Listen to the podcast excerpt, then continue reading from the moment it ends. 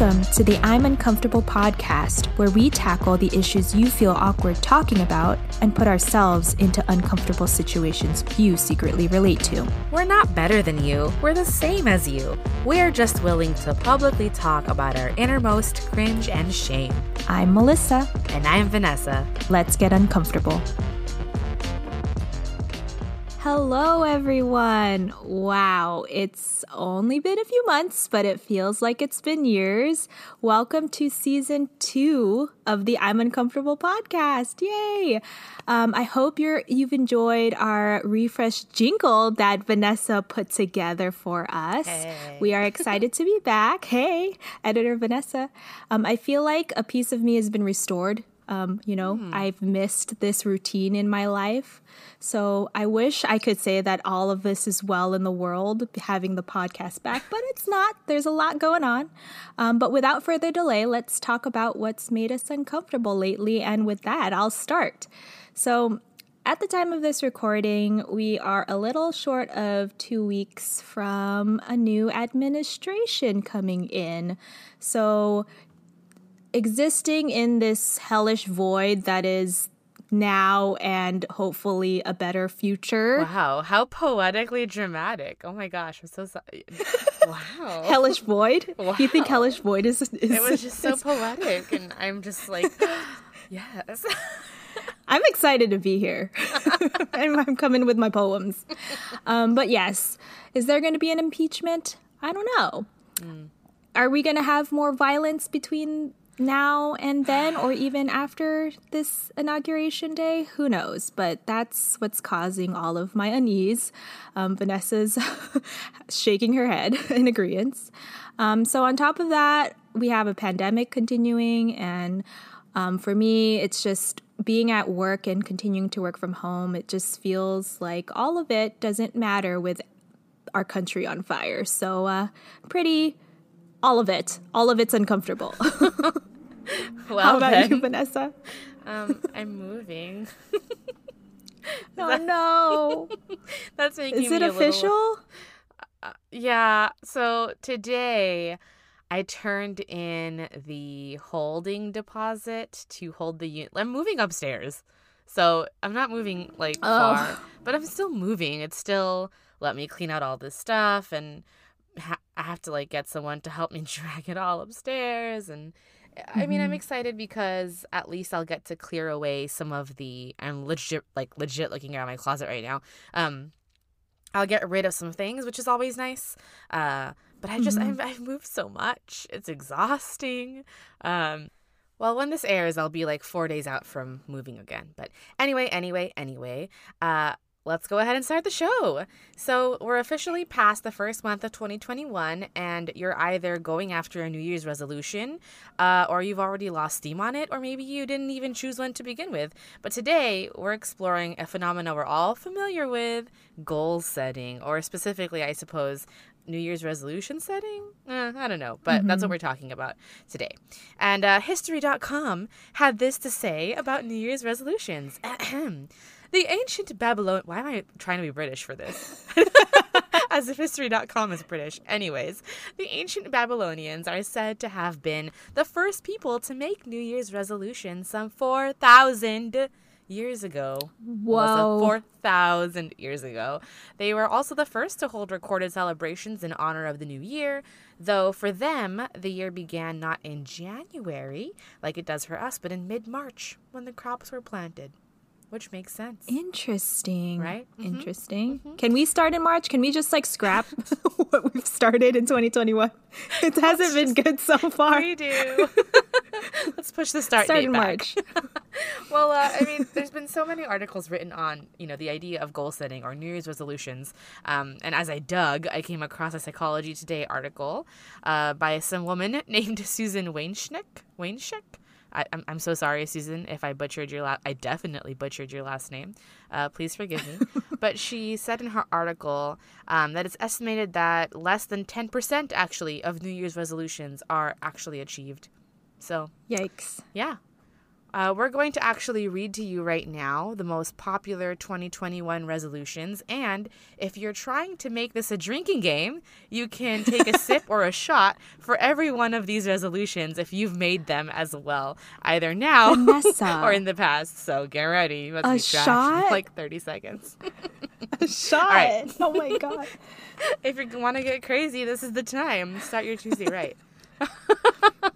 So starting from the most popular, we have exercise more, eat healthier, mm. spend more time with family and friends, lose weight, live more economically, spend less time on social media, improve my performance on the job, reduce stress on the job, quit smoking, cut down on alcohol. So this survey As was Vanessa done. encourages you to drink alcohol. I'm always a fan. Uh, but this was a survey of about five hundred thirty-one U S adults in November twenty twenty by Statista. So hopefully you're not too wow. trashed to continue the episode. But if you need a drink of water before we go on, we're going to take a quick break before we dive into the questions. We'll be right back.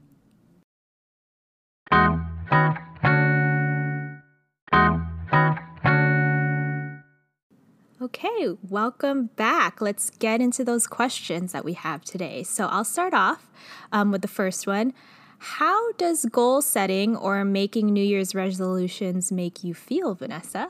Well, Melissa, I sometimes wonder if it maybe depends on what's happened the previous year, because normally Uh, mm. I like setting New Year's resolutions. You know, I feel like empowered or inspired.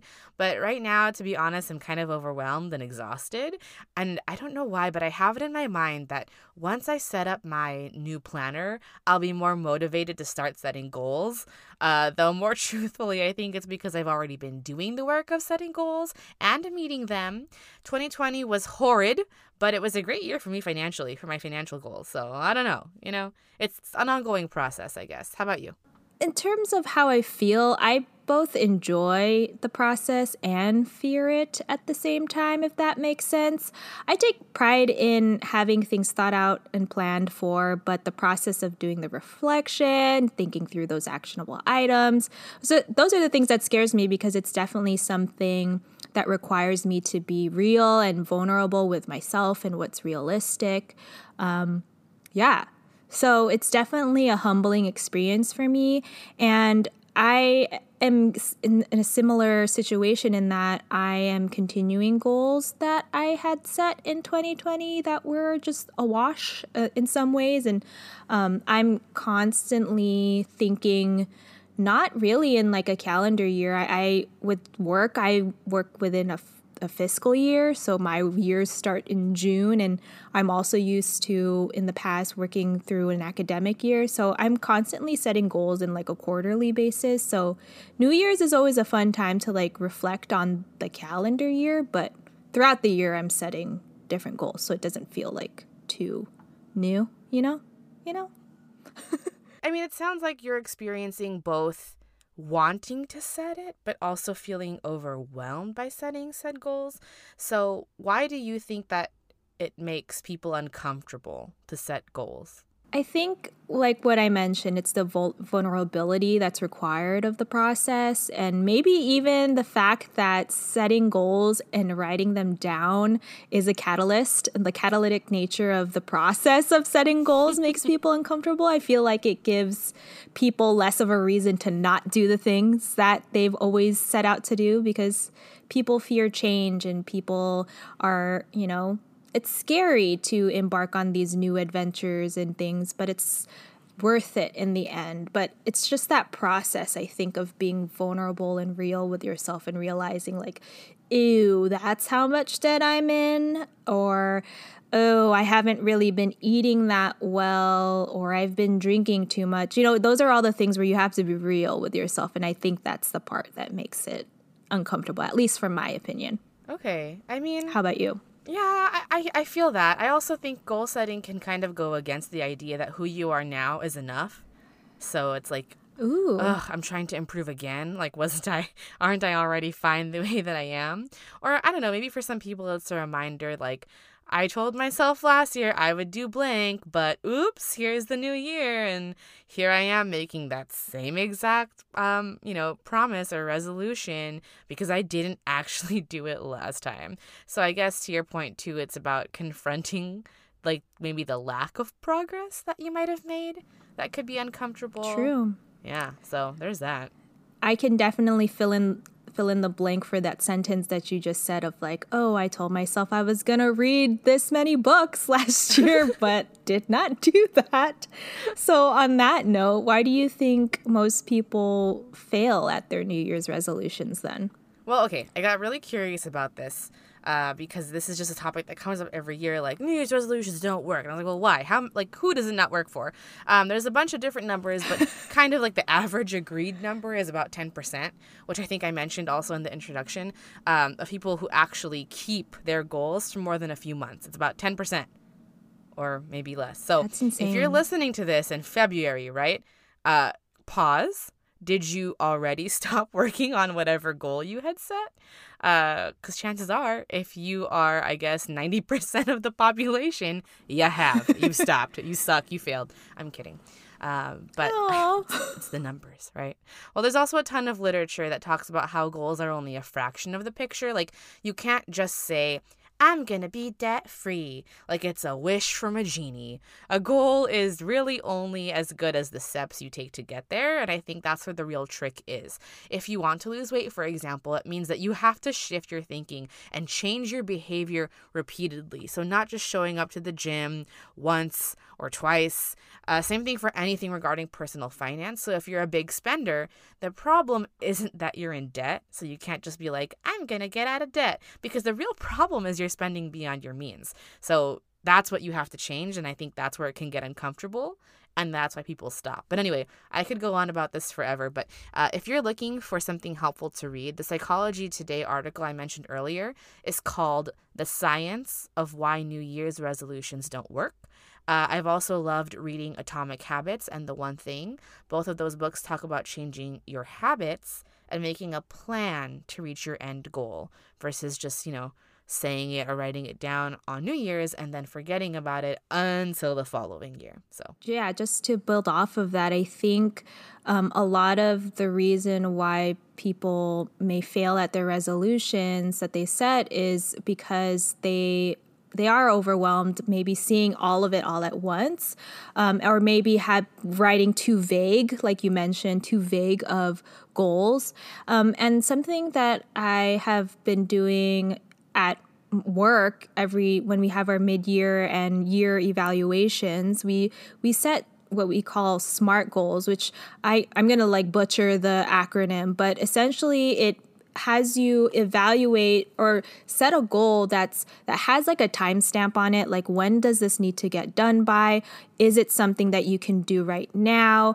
Um, is it manageable? So really thinking about specifics, and and I'm going to bring public relations, my public relations background into this. It's you need to be able to break down what the strategy is going to be, and then underneath that strategy of, let's say, finance, like I'm going to be debt free. What are the things that you can do ne- like in, in order? What are those steps that you can do to become debt free? And then even underneath those, what are the tactics that you can do? Whether that's like doing the little things like going through my email to see all the subscriptions that I have or things like that, like really specific, be mm-hmm. very specific. And I think assigning, um, whether that's every two weeks, some smaller goal, um, that's the timeline for it, and then kind of branching out from there. I think helping, uh, it helps to be more uh, specific and timely with your goals, I'm just saying. No, it sounds like we're both saying kind of the same thing, where people fall into the pitfall, pit trap, pitfall. What's the word? What's the phrase? What is English? Um, well, they fall into the trap of just making very uh, vague statements instead of trying to develop a plan to reach them. So I think that's probably why people fail. That's why I failed in the past. I've just said, I want to do this. Uh, it doesn't happen. I never made any actions towards it. Yeah, and I think that's why planners have saved me. Um, mm. I think that's why I've leaned on them so much, because it literally gives me structure on a page. And then the idea of seeing a bunch of different people out there taking a planner and then adjusting it and being even more creative to work for them specifically to reach their goals, that's amazing. I think not being afraid of using resources like planners or even notebooks, if that's the only thing available to you, to like get it down on paper and make it tangible as possible for you. But yeah, anywho.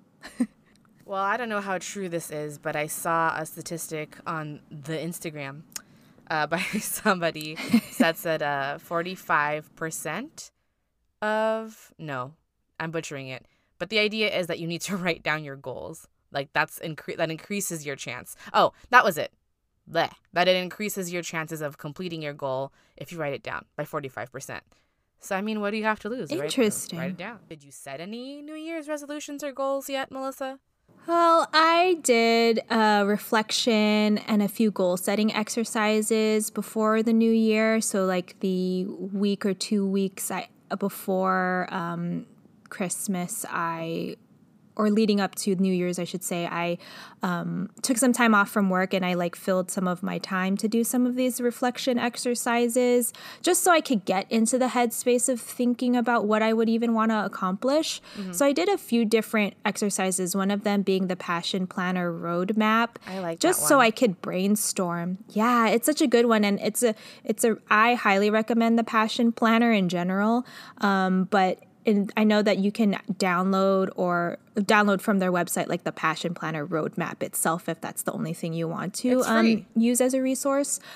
Yes, for free. Um, and then if you like that then and, and want to know more about the planner itself, then go for it. I think that's why they provide it as a resource. But I've definitely, I used that just to help me really Uh, take a look at what I want to accomplish just in general, in life in general. And then, then I started assigning like timelines to them. Um, I also got a new insert or a new, um, I should have taken it out, but a, a new goal planner specifically that, that focuses specifically on goals, which it's very intimidating. I did all the reflection pages for that, but then like now it's breaking it down to like quarterly goals and weekly goals. And I'm like, ah, so I still need to do that. So I have like these general bubbles of goals. There's some that I've um, done that whole like strategy tactics thing already, but there are definitely a few more other bubbles or categories of goals that I need to spend more time on and decide what actions I want to take with those. So that's kind of where I'm at. Well, it sounds like you're ahead of me, because even though I told everyone else to write their goals down, I right now only have them in my head. I haven't written them down. Um, well, I, I, I think because to me, writing them down doesn't just mean saying, I'm going to increase my net worth by sixty-five thousand dollars. I, th- I, mean, I think that's part of it, obviously.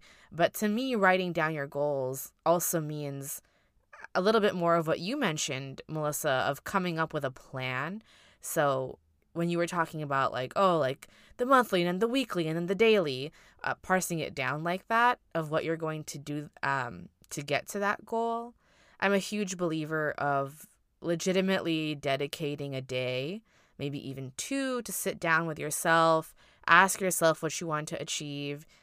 What is it that you are looking for? And I, I highly recommend that Passion Planner, that roadmap that Melissa mentioned. I actually used it a couple years ago, and it helped me buy my first house. And I probably should have kept using it so that I could figure out my plan.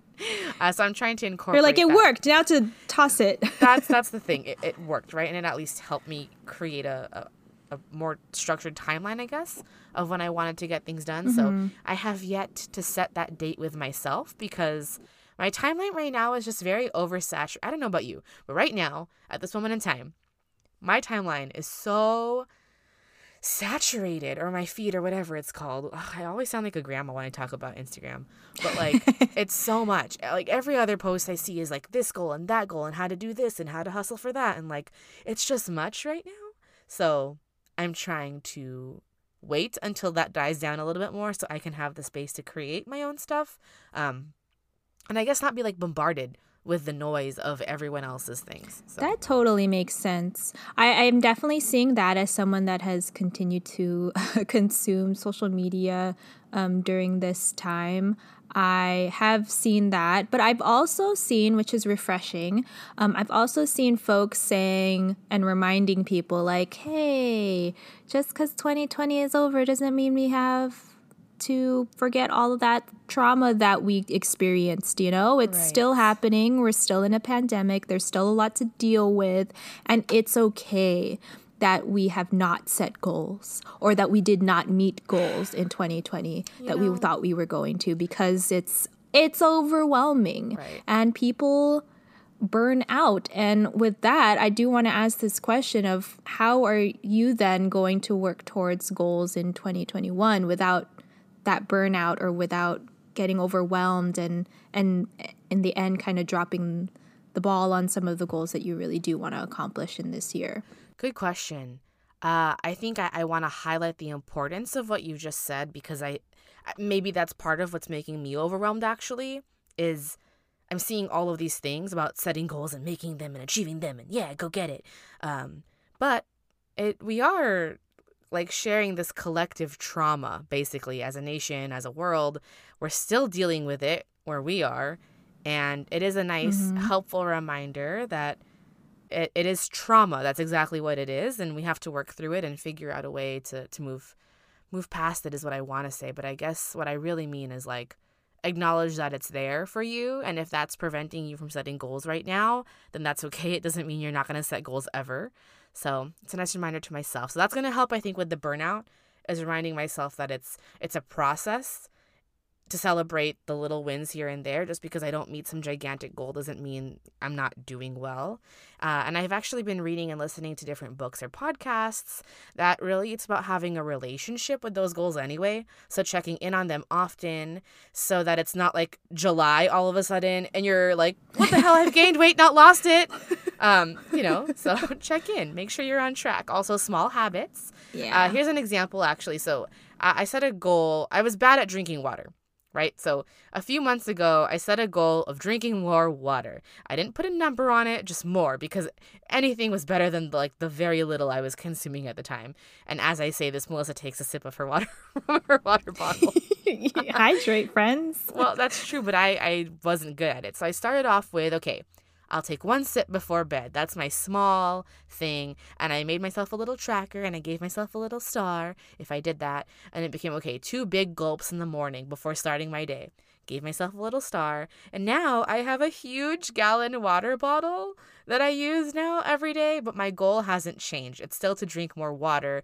And I don't beat myself up. Here's the key, I think, to not burning out. I don't beat myself up for not finishing the gallon, because that wasn't the goal. Yeah. The goal was just to drink more water, not to finish the gallon of water. And some days are easier than others. But the idea is that I'm drinking more water than ever before. Uh, I've made progress. And it's actually fun now to drink water. So that's, I think, wow, how we can prevent guys. burnout. Can I just say that that I've never, I wouldn't think that I would hear that from Vanessa ever. I'm like the opposite. I feel like maybe in a past life I was a fish, because I, I love water and I will, I will choose water over any other. Maybe coffee oh, is will. like a, a really close second, but I will choose water. I mean, coffee all is the just time. bean water. I don't drink. I mean, it's still water. It's true. It's bean water. But yeah, wow, that's great. No, that's a great way. That's a great example. Um, But for me, I think I'm constantly trying to figure this out. It's a conundrum. It's like, how do you not? I barely figured out that I didn't have to say yes to everything at work, because I recognized that I was burnt out like two years ago. And I was like, why do I feel horrible? Oh, is it because I don't have to say, oh, is it because I'm saying yes to everything? Maybe. So in terms of my own goals, I'm and, and trying not to burn out and, and trying to achieve my personal and, and passion goals, I'm trying to figure this out. I think what I do currently is to just actively remind myself often um, this phrase that someone told me, probably my brother, um, that you can only really ask of yourself to realistically accomplish five to six things well in one day. And even so, that like includes your work life and personal life. So it's like, if I remind myself of that. And it helps me to be grateful at the end of the day for accomplishing even like two to three things on my list, because how much can I ask of myself? I can't really be pushing myself to the brink, and why would I want to do that every single day of my life? So incremental progress is still progress. Uh-huh. And the thought process is a piece, that thought process is a piece of my overall goal to be kinder to myself. So that's kind of something that I've been working on um, in the past couple of years, is just to be kinder to myself, because we are so subscribed. I don't even know when it happened. Um, I think it just so happened um, that I fell into it in my early twenties, of this hustle culture. Like, it just became a thing. Like, I think on social media too is like such perpetuated. Um, I think, Vanessa, you even have like your mug that says hustle juice. Like, it's a thing. Like, it's a marketed thing. It does. Um, you guys, I'm looking at it right now. It says hustle juice. I wish it yes. was alcohol. So I feel, like, I feel like, um, from an early twenties age, I was subscribed to this, like, hard work is the only way towards success. But I think I'm just trying to unlearn a lot of that hustle culture and be kinder to myself, and really, like you mentioned, Vanessa, um, be grateful for those, like, or recognize or acknowledge those small wins, because those are the small wins that add up to the bigger goals that we're setting or aiming for. Yeah. So yes, it feels good to work hard, but it's not at the expense of my mental health. I have to remind myself of that. So that's what I'm trying to do actively to not burn out. Okay. I like that. Being kinder to yourself. It's not always about the hard work. And, you know, I will say that uh, from, you know, I, I love to travel, and, and pre-pandemic, it was like my goal to, to travel somewhere internationally like every year. Um, which is a really fun thing to do. But I've met people who kind of have told me that that idea of hustling is a very American thing, and it's not like that everywhere, which is, is very interesting yeah. to know. So if you are feeling down in the dumps about your inability to hustle, please know that it is also very much influenced by where you are, and I suppose also who you surround yourself with. Because if mm-hmm. the people that you're following or those around you are all about the hustle and the grind and this and that. I actually unfollowed somebody from college that I knew who was just incessantly posting about the hustle, the grind, the, you know, I got to do all my things and make them gains and blah, blah, blah. And it was too much. Yeah. So yeah. It's okay to say no. Like Melissa said, it's okay to take a break. And it's also okay to say no to people or accounts that might make you feel like the progress you're making isn't worthy, because if you can make it to your goal, I guess, by the end of the year, then, you, like I said earlier, you're better than ninety percent of other people, which is not yeah. what it's about. But it does make me feel, it does make me laugh to think about that. All right. Well, that was the first episode of our second season. Very exciting. Thank you Yay. all for listening today. Be sure to follow us on Apple Podcasts, Spotify, and on Instagram at I'm Uncomfortable dot podcast. We release new episodes every Tuesday, so see you then. Bye.